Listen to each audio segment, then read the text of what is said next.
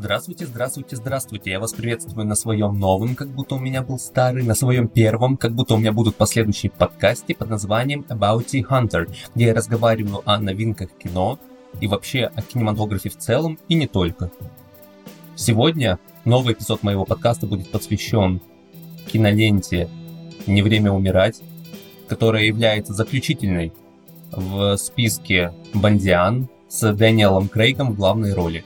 На фильме сходил вчера, так что у меня впечатления наисвежайшие, так скажем, с которыми я буду с вами делиться в ближайшие, наверное, минут 40-час. Я надеюсь.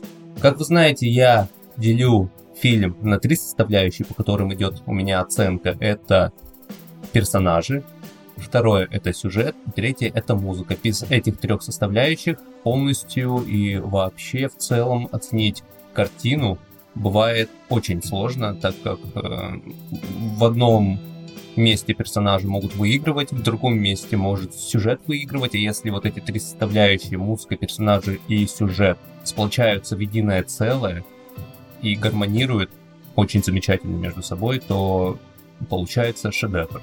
Каким я могу отнести «Властелин колец», «Гарри Поттер», э, первые «Звездные войны» именно 20 века. Побег Шоушенка и так далее. Итак, приступим к персонажам. Персонажи, ну кто это? Главная роль, это главный персонаж, это Джеймс Бонд.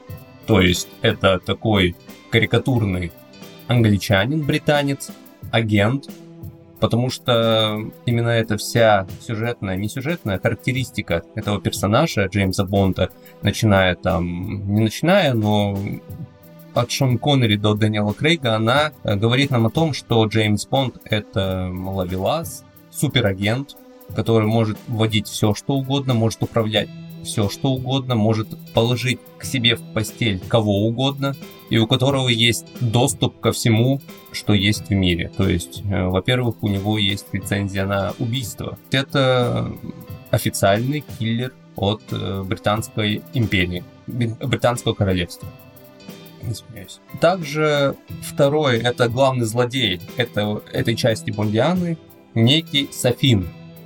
На самом деле, мне как злодей он не очень понравился. Слаб, слабенький злодей, даже слабее, чем э, персонаж Крестов Вальца в «Спектре», то есть в прошлом фильме про Бонда. Вообще, самым таким харизматичным и опасным, я думаю, злодеем из всей Бандианы э, с Дэниелом Крейгом в главной роли являлся персонаж Хавьера Бардем из э, Skyfall. Он прям как-то от него веяло некой опасностью, э, некой, не знаю, даже он при... излучал некую симпатию, так как он как-то разговаривал очень элегантно, спокойно вел себя. Рами Малек, Рами Малек, то есть вот, злодей Софин, нам его толком не как не даже не раскрыли. Он появился-то в фильме. Э, фильм длился 2 часа 30 минут. И во всем фильме от силы он занимает даже не треть, четверть фильма. То есть в основном у нас идет переживание некие, угрызения совести Дэниела Крейга, его переживания, как его сложилась жизнь после того, после стольких лет э, на работе спецагентом Ми-6. Ну это далее, к сюжету а также возлюбленная Джеймса Бонда, Мадлен Свон, которая, с которой они познакомились, кажется, еще в Скайфоле, если я не помню, или Спектре, нет, скорее всего, Спектре, да, она первый раз там появилась, но тоже нет. Спутница Джеймса Бонда, вот прям идеальной, была по мне героиня Евы Грин из Казино Рояль. Статная женщина, которая фактурная, статусная, сразу видно, ну и сама по себе ее внешность была более примечательной. И то, что она была тоже неким, как-то связана с э, спецагентством, то есть она была иностранным агентом, как я помню, это ей давало, придавало какую-то еще изюминку, и придавало изюминку в отношении с э, Бондом, Джеймсом Бондом. Также нам показали нового агента 007, это темнокожая женщина. Э, ну, ладно, на самом деле не очень так это все сопоставлялось с моими шаблонами, кто должен быть агентом 007, так как на протяжении всех фильмов это был мужчина. Тут же я не знаю, в будущем будет ли она агентом 007, Что-то там говорили слухи о Кабеле, который играет Ведьмака, то, что он очень э, хочет быть э, агентом 007, следующим. Ну, посмотрим. Но по сюжету даже вот эта черная героиня, новый агент 007, она потом отдает в конце фильма этот статус, уровень, статус агента назад Джеймсу Бонду. М, то есть старую М, женщину, блондинку или с покрашенными э, волосами, я не помню, ее заменили на мужчину, но он от силы появился на минут 15 в общей сложности. Про персонажей основных все. Кристоф Вальц я не буду, он там... Кристоф Вальц. Он там появился буквально на 5 минут. Сыграл хорошо. Персонаж, ну такой же, я говорю, он не очень. Конечно, с Хавьером Бардемом, с его э, анти-злодеем из Skyfall он не сравнится. При всем уважении к Кристофу Вальцу, как он имеет, э, умеет играть прям настоящих сволочей, злодеев, ужасных людей. Вот э, тому подтверждение Ланда из э, этих бесславных ублюдков, за которые он получил Оскар. Итак, сюжет. Или лучше сказать сначала про музыку, потому что, чтобы к ней потом не возвращаться, про музыку никаких вопросов абсолютно нету. Главным композитором был э, музыкальным композитором всего фильма Хан Зиммер, а заставку, как всегда, как вы знаете, в Бандиане заставка, она у нее отдельная, получается, э, своя роль во всем фильме. Каждый раз тот, кто исполнял главную песню вот, э, вот это, этого фильма из э, серии Бандианы, именно я как помню с Дэниелом Крейгом, он номинировался на Оскар за, лучшие, за лучшую песню в фильме. Тут же главную песню исполнила Билли Айлиш.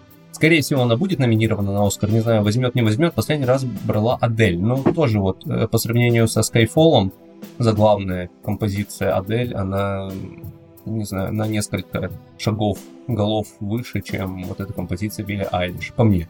За что она и была номинирована на Оскар, и за что она и взяла Оскар. Адель.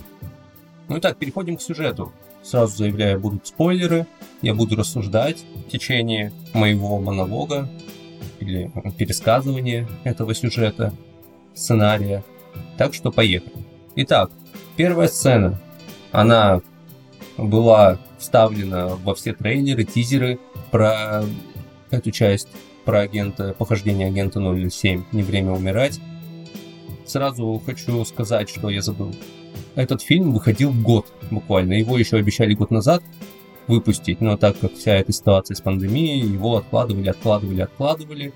И он только выходит сейчас, осенью 2021 года. Итак, эта сцена, то есть какой-то некий домик стоит на берегу или пруда, то ли пруда, то ли озера. В нем живет, нам показывают, женщина, которая почему-то пьяная, и с ней дочь подросток. Ну как подросток? Тинейджер, там ей лет, наверное, 10-12 было. В это время идет некий киллер, прихрамывая с автоматом в руке и с маской. С такой с японской маской карикатурной из театра японского. Почему-то в это время мать спрашивает у дочки, мол, ты знаешь, кем работает наш отец? На что она, дочка отвечает, что да, он доктор. И мать ей говорит, нет, он не доктор, он на самом деле убийца серийный. Зачем она это сказала, непонятно. Но, наверное, он ее как-то обидел, муж, что ли, жену, наверное. И как-то она хот... захотела рассказать. Хотя такие вещи не рассказываются. Просто так, детям. Не то, что ну, вообще никому не рассказывается. И в это время входит вот этот человек в маске. Дочка его замечает, пока пьяная мать, мамка, она лежит на диване, заснула или там полдреме, заходит.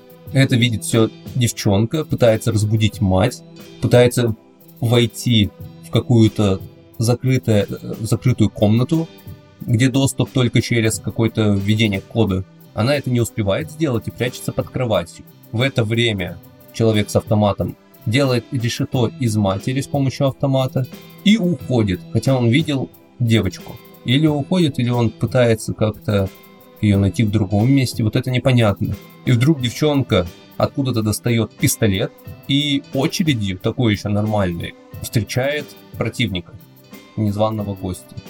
Откуда она, у нее такие навыки, вот тоже непонятно. То есть там пистолет Беретта, кажется, он, э, во-первых, тяжелый, во-вторых, кто стрелял из настоящего пистолета, знает, как э, вот этот спусковой крючок, какой он тугой. То есть выстрелить пару за пару секунд весь магазин это очень проблематично, особенно для, ну, для взрослого человека, и чтобы, во-первых, у тебя не было никакой отдачи и не было разброса. Тут она выстреливает почти в полную обойму человека, ни разу не промахнувшись. Откуда у нее такие навыки? Вот непонятно, ее папа-доктор научил ее такому. И далее, то, что занимательно, она решает избавиться от тела. То есть она берет и за ноги начинает выволакивать тело убийцы, ее матери, на улицу. После чего тот оживает, и она начинает убегать по льду. То есть она выбегает на лед пруда и...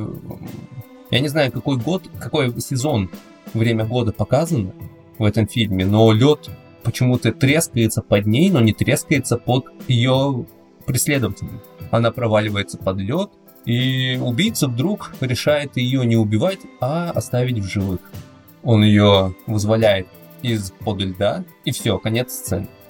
Далее нам показывают, что Джеймс Боунд со своей новой возлюбленной Мадлен Свон, они отдыхают где-то в Италии, именно в том городе, где была захоронена, захоронена главная героиня из героини из Казино Рояль, которую играл Ева Грин.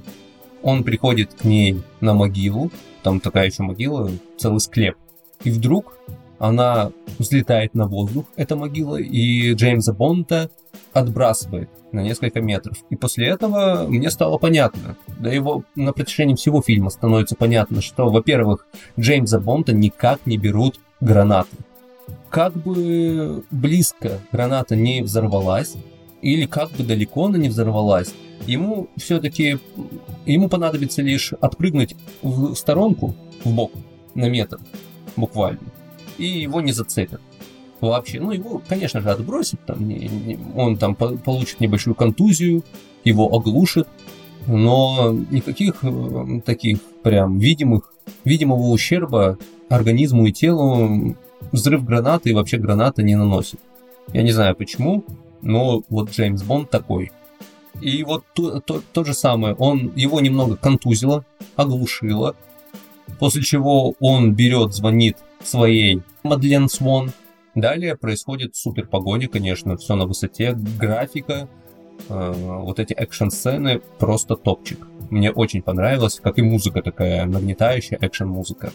За ним кто-то гонится, благополучно избегает все это, сбегает от своих преследователей и рвет со своей возлюбленной. То есть он идет с ней, быстро убегает на перрон некого вокзала, сажает ее на поезд и говорит, все, я тебя не хочу знать, потому что он подумал, что это она его сдала. Так, конечно же, никто не знает, никто не может найти агента 007. Ведь он так супер скрывался, ездил на Астон Мартине, который напичкан всеми высочайшими технологиями, то есть пулеметы, дым, все как надо. Все как надо в фильме про Бандиану.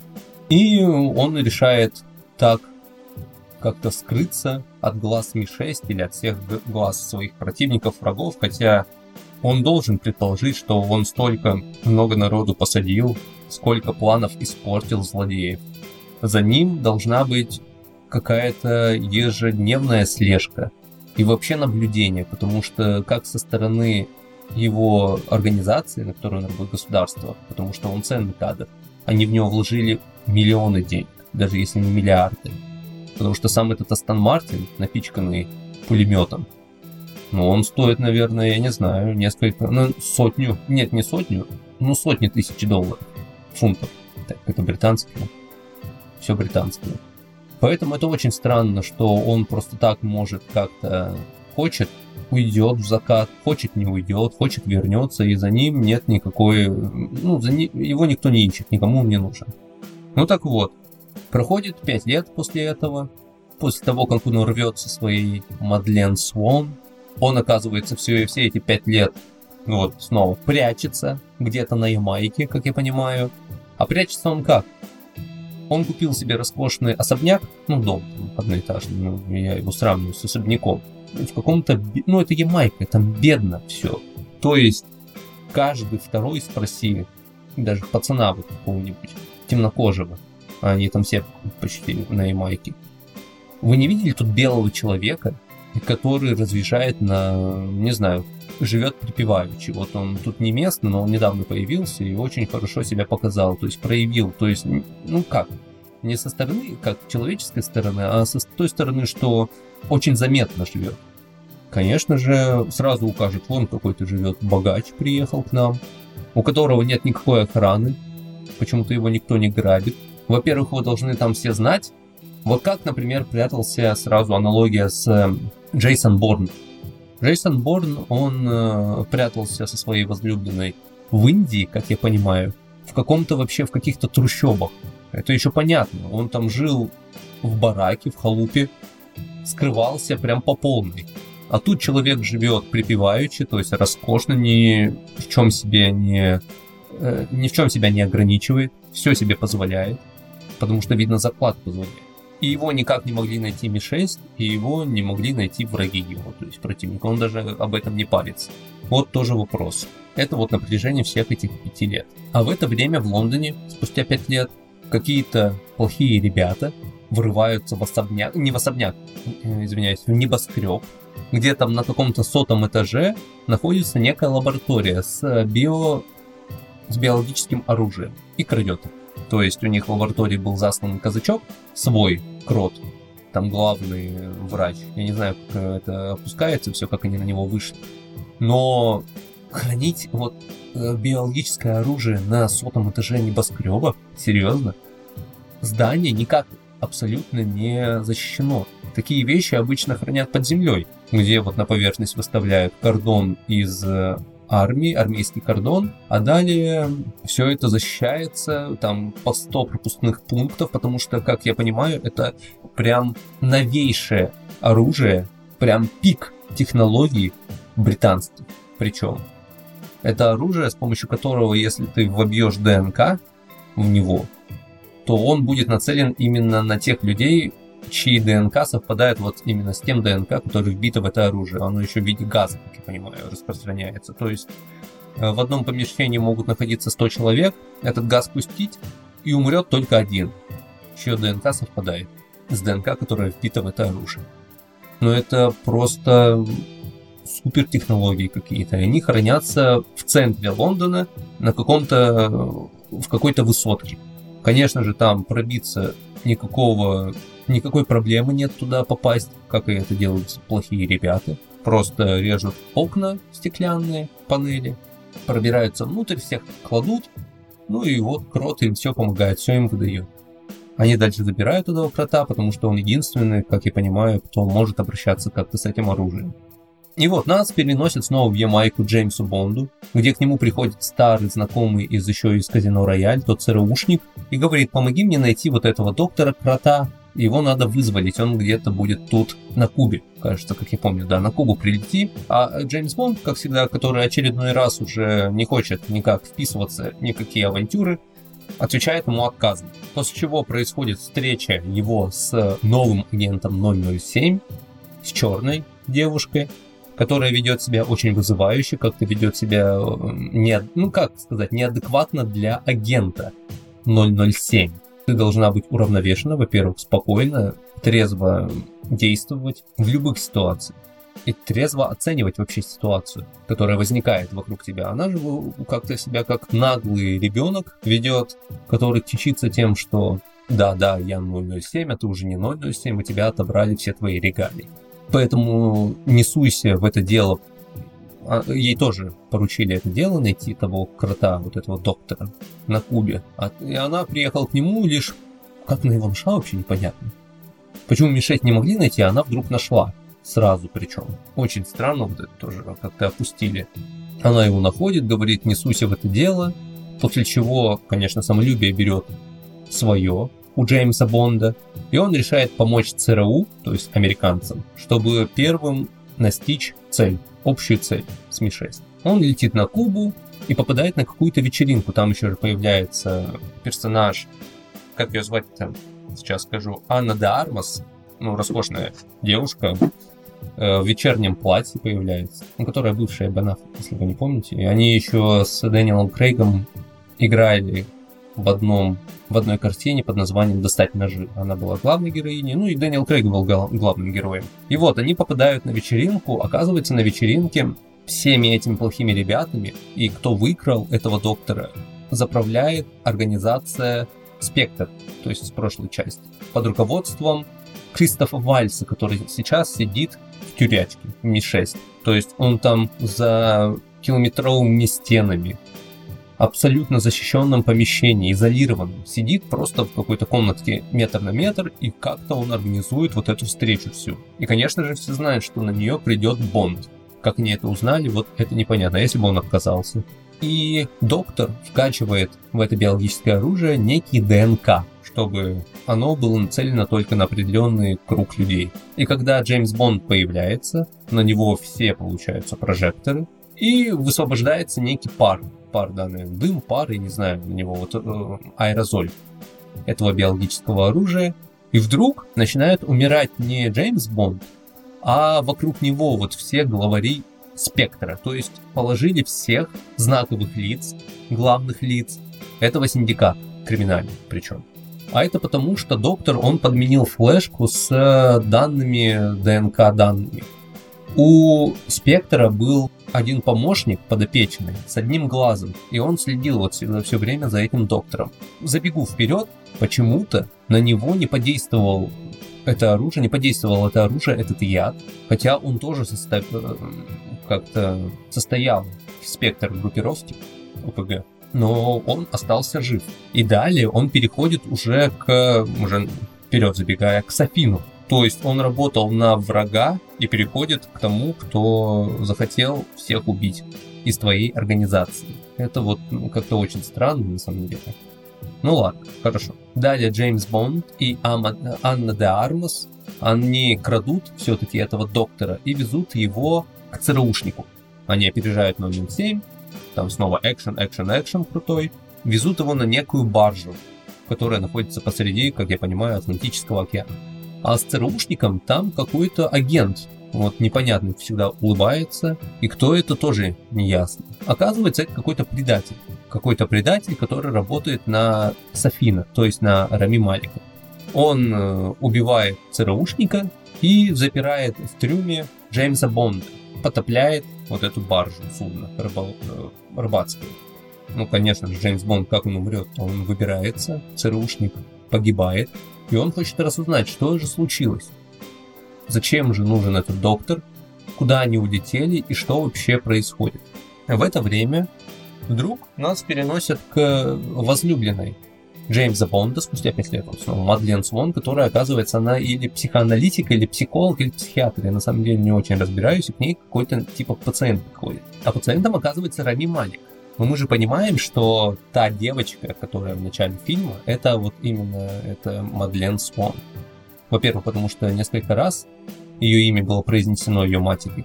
А во-вторых, ну, если логика чуточку работает, то это сразу понятно.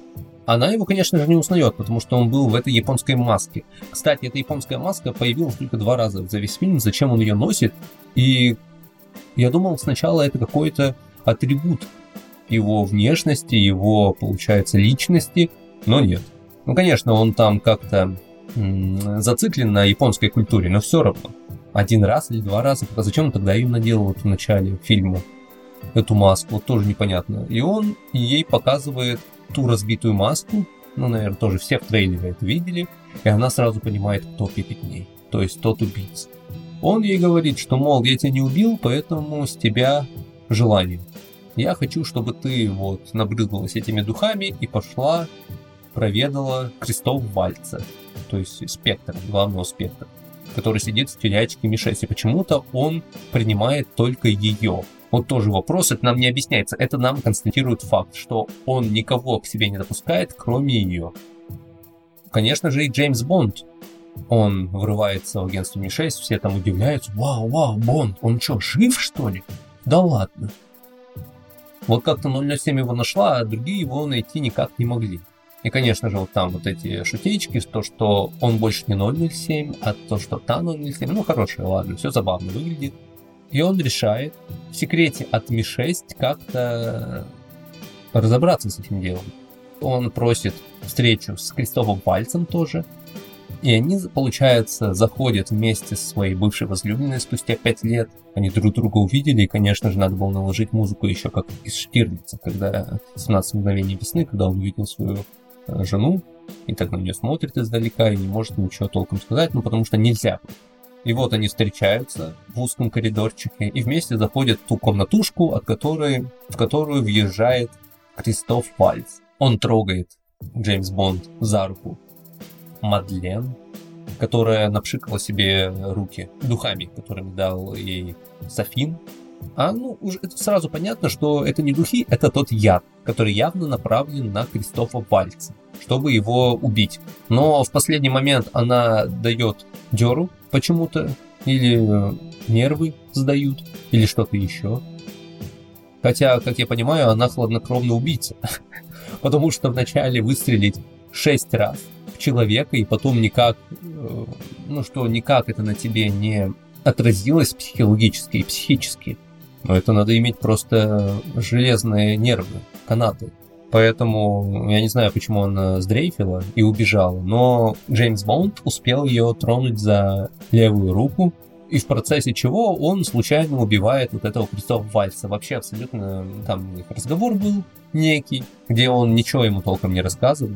Поэтому Джеймс Бонд сразу понимает, что, скорее всего, на Мадлен были вот это, это биологическое оружие, и надо теперь узнать, кто ей это оружие дал. А оказывается, вот это оружие, оно стоит, это не пары, как я понимаю, это наноботы. То есть их вывести вообще невозможно. Всех родственников Крестов Вальса ты будешь, э, так или иначе, ты для них будешь летальным источником летального исхода. Поэтому тебе приближаться к ним строго запрещено. Эти наноботы никак не выводятся. То есть вы создали яд, но не создали противоядие, как это бывает. Это тоже очень странно, но ладно. После чего он едет к Мадлен домой, в то странное поселение, где стоит только единственный дом ее. Она живет все в том же доме, где убили ее мать, со своей дочуркой. Дочурка голубоглазая, как сам Джеймс Бонд, но она говорит, что это не ее ребенок, не его ребенок, поэтому ты так, ходи, ходи, но не присматривайся. Конечно же, у них снова начинают полыхать чувства между собой, искра, костер, все. Они снова любят друг друга спустя пять лет. Конечно, у Джеймс Бонда вот это странное, то, что он какой-то однолюб, вроде бы он ловелас, обольститель, супер-мега обольститель, но его любовь, вот как он до сих пор любит Еву Грин, спустя 15 лет. Я сам удивился, что Казино Рояль вышел в шестом году. Это прям, ну ладно быть там девятый, десятый, но нет, шестой год. Он вышел раньше, чем первый Железный Человек. И он пять лет никак не может забыть эту Мадлен Свон. Это тоже очень забавно, с одной стороны, парадокс, с другой стороны. Ну так вот, как вдруг он узнает, что к Мадлен домой едут враги, плохие ребята, ребята Софина, то есть Рами Малик, злодей. Он садится, и тут начинается рекламная кампания Toyota Land Cruiser. Кажется, Land Cruiser, он на крузаке гонял. Но я хочу сразу сказать, что в этом фильме, я больше не помню других фильмов, он гонял на Астон Мартине в начале фильма, далее он гоняет на Корвете, то есть это был какой-то, наверное, некий, некий, некая пасхалочка на то, что он перешел, он сейчас работает с ЦРУ, и поэтому он сел на американскую машину, именно вот Корвет, чисто американская машина, там еще годов таких 80-х, 90-х, ну, конечно, с рестайлингом, но все равно. А потом он вообще на Тойоте гоняет. То есть он как-то нейтрально стал ни к ЦРУ, ни к Ми-6. Вот это я так понимаю. Это, наверное, автор, режиссер как-то хотел подчеркнуть или как-то хотел указать наше, заострить наше внимание на этом. Но это мои только думы, мысли. Поэтому, ну я говорю, там начинается супер промо-компания Toyota. Я не знаю, сколько они занесли, потому что она начинает гонять так по бездорожью, что мне захотелось взять вот там старая Toyota Land Cruiser, взять вот эту машину и купить себе, вот, то есть на будущее. Машина, она тягалась там с несколькими, э, круз, э, не крузаками, с рейндж-роверами, Просто их там он раз одну бортанет, другую бортанет, все рейндж разлетаются, мотоциклы все разлетаются, а ланкрузеру хоть бы хны. Он там по камням, по рекам, по горам, по ухабам, по всем гонит и ничего. Еще если учесть тот факт, что сзади сидит ребенок, то есть никакой качки такой, супер качки нету. И вот он заезжает в лес, суперские ловушки для, мотоцикли... для мотоциклистов, для машинистов, на машины с тросами переворачивает. Все круто, очень круто. Там еще такое получается картинка, небольшой дымок, туман, ну, потому что это же туманный Альбион, все-таки Британия.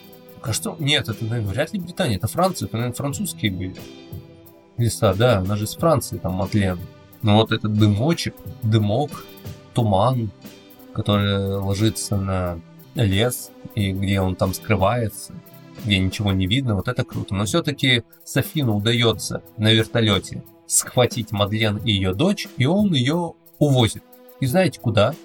Потом это узнается, конечно же. Узнается то, что оказывается отец, вот Мадлен, на самом деле он был серийным убийцей, и он уничтожил почти всю семью Софина с помощью яда. Он его как-то там отравил, а на Софине это отразилось только внешне, то есть у него кожа какая-то там болезненная была с какими-то язвами, она такая серая была. Ну, человек не, изурод, не изуродован, как был изуродован, к примеру, Хавьер Бардем, или как был изуродован э, Кристоф Вальц. Кристоф Вальц вообще не было глаза, у Хавьера Бардема не было челюсти верхней, как я понимаю. Он там, в него яд какой-то, как я помню уже. Я сейчас толком не помню, тоже 6 лет назад фильм вышел. Но у него не было зубов, и у него верхнюю челюсть как-то поддерживала какая-то некая титановая скоба, как я понимаю, как я помню. Ну так вот, он ее везет, знаете куда? На острова, которые рас- находятся между Россией и Японией. То есть там, где Курилы. Какой-то независимый остров. Там у него база, почему она, вот, ну, как Япония или как Россия допустила такое, что на каком-то острове находится некая база. А эта база является старым домом этого Софина, его семьи, где отец выращивал сад из ядовитых растений. Там еще ядовитые растения, я понимаю, там сад, как сады Семирамиды, к примеру, заходишь или в зимние, вот у нас есть, у меня дома э, был зимний сад, то есть ты заходишь, там пальмы растут, там растут всякие экзотические растения, деревья, все такое. А тут, ну там на площадь приходится 3-4 вот этих ядовитых растения, но я не помню, там так все скудно выглядело, что просто хоть стой, хоть падай. Ну, все выясняют, конечно же, где находится этот остров, и туда прибывает Джеймс Боунд с агентом 007 новым. Но в процессе вот планирования этой операции все-таки новый агент 007 говорит, нет, не называйте меня больше агентом 007, называйте Джеймса Бонда агентом 007. Но Джеймс Бонд сразу видно, он ну, постарел, Дэниел Крейг постарел, хотя он находится в отличнейшей физической форме. Но все-таки, да, он... Эх, как время летит. Ну ладно. Залетают они на остров. Экшен, экшен, экшен. Конечно, я все это пересказывать не буду, всех все выигрывают абсолютно снова Джейм, э, Дэниел Крейга ни разу не попали. Гранаты его не берут, ничто его не берет, он супер мощный, сочный и так далее. В него Софин в конце внедряет этих наноботов, в которых э, было ДНК вот его возлюбленной Мадлен с ее дочкой, получается. И исход такой, что он не сможет никогда в жизни больше к ним притронуться или быть рядом с ними. Потому что эти боты, они никак не выветриваются, жить Джеймсу Бонду больше незачем. То есть смысл жизни потерялся, хотя он пять лет из этого жил. Но узнается, да, конечно, узнается, что эта дочка это все-таки дочка Джеймса Бонда. И он жить больше не хочет. А чтобы уничтожить вот эту лабораторию, где производятся вот эти нанороботы, Британия решает разбомбить этот остров. То есть разбомбить тот остров, который находится между Россией и Японией. Это вообще как? То есть кто вам позволит это сделать? Ну, конечно, этим вопросом все задаются, но после, вот как только они его разбомбят, они его разбомбят вместе с Джеймсом Бондом, да, он героически погибает во время несения службы, во время должностных обязанностей, Конечно, там слезы, сопли. Ну, очень-очень трогательно, на самом деле, сделано, очень трогательно сделано. Нам, как и нам говорили, что Джеймс Бонд это последний фильм с главных ролях с, Дэни, с Дэниелом Крейгом, но нам вообще просто, получается, обрубают шанс на то, что когда-нибудь старый Дэниел Крейг появится вот в будущих фильмах. Ну, как камео. Камео, как называйте как хотите. Нам просто отрезают вот эту линию с Дэниелом Крейгом. Его он взрывается, то есть героически уходит. Ну и вот все. Вот эта серия из пяти фильмов Бондианы 21 века, начала 21 века, она заканчивается. Грустно, да, грустно, но если бы не такие промежутки большие между фильмами, то есть прошло с первой части 15 лет, а вышло всего 6 фильмов. Там 3-4 года между ними разница, между спектром вообще 6 лет. Этот персонаж, да, он колоритный персонаж. Наверное, я считаю, что он один из, наверное, лучших персонажей всего кинематографичного, кинематографической вселенной, киновселенной всех времен абсолютно. Один из крутых персонажей. Но все-таки эти отрезки времени между фильмами, они дали о себе знать, в том, что вот это восприятие ухода Джеймса Бонда, оно не такое трагичное, как было бы, например, с Гарри Поттером, если бы он погиб, вот как Дамблдор погибает. Ну, вот из таких франшиз, когда Оби-Ван Кеноби, например, погибает. Ну, хотя тоже там прошло много времени, ты не так уже придаешь этому значение, но все равно. Поэтому фильм, наверное, один из главных событий 2021 года. Если учитывать тот факт, что очень много выйдут фильмов от Marvel, сколько сериалов от Marvel вышло, сколько вот, например, от Netflix сериалов вышло, сколько еще выйдет про супергероев. Вот скоро будет Матрица, скоро выйдет Новый Человек-паук. Даже с учетом этого, фильм 007 «Не время умирать» — это очень значимое такое, значимое событие в истории кинематографа 21 года. Несколько номинаций на Оскар он, скорее всего, получит, даже на Золотой Глобус. Не знаю насчет главной, э, то, что за лучшую мужскую роль, вряд ли. За музыку, за визуал, за сценарий, может быть, он получит Оскар, номинацию на Оскар. А далее уже посмотрим. Ну, к сюжету на, на самом деле придраться так мало к чему можно, потому что есть какие-то допущения, есть какие упущения, но они для кино, они нормальные. То есть вот то, что не было никакого международного скандала после этого с Россией, ни с Японией, вот это да. Или когда его гранаты не берут. Но все-таки это главный герой, и он должен выжить, когда он должен выжить, и должен погибнуть, когда он должен погибнуть. Вот так. Но фильм мне очень понравился. Но то, что именно с персонажами они прогадали, персонажи слабые. Вот музыка топ уровень. Ханс Зиммер, Билли Айлиш, вот эта песня топ уровень. Графика, визуал топ уровень. Монтаж, там все это топ. Сюжет, ну, приличный сюжет. А вот персонажи, один Джеймс Бонд там тащит, получается, всю, весь фильм. И в этом он проседает. Вот фильм в этом проседает. То есть злодей не очень, его спутница не очень. Даже, не знаю, Райан Файнс, который сыграл М, он был более харизматичным и более таким заметным персонажем по сравнению с тем же Софином. Я не знаю почему, это мое личное мнение, но мне так показалось. Так что в кино обязательно, если вы решите на это пойти, обязательно только ради вот самих экшн-сцен, драк, Дэниел Крейг с этим справляется очень хорошо на все 5 баллов из 5. Ну, ну что еще хочется сказать? Через лет, наверное, 5-10 начнут снимать нового 007. Не знаю, Кавил, Генри Кавил успеет к этому или не успеет. Как-то очень э, странно снимать сразу через 5 лет новую Бондиан, новую серию Бондиан. Хотя с этим сняли-то, как его звать-то? Эм, Пирсом Броснан.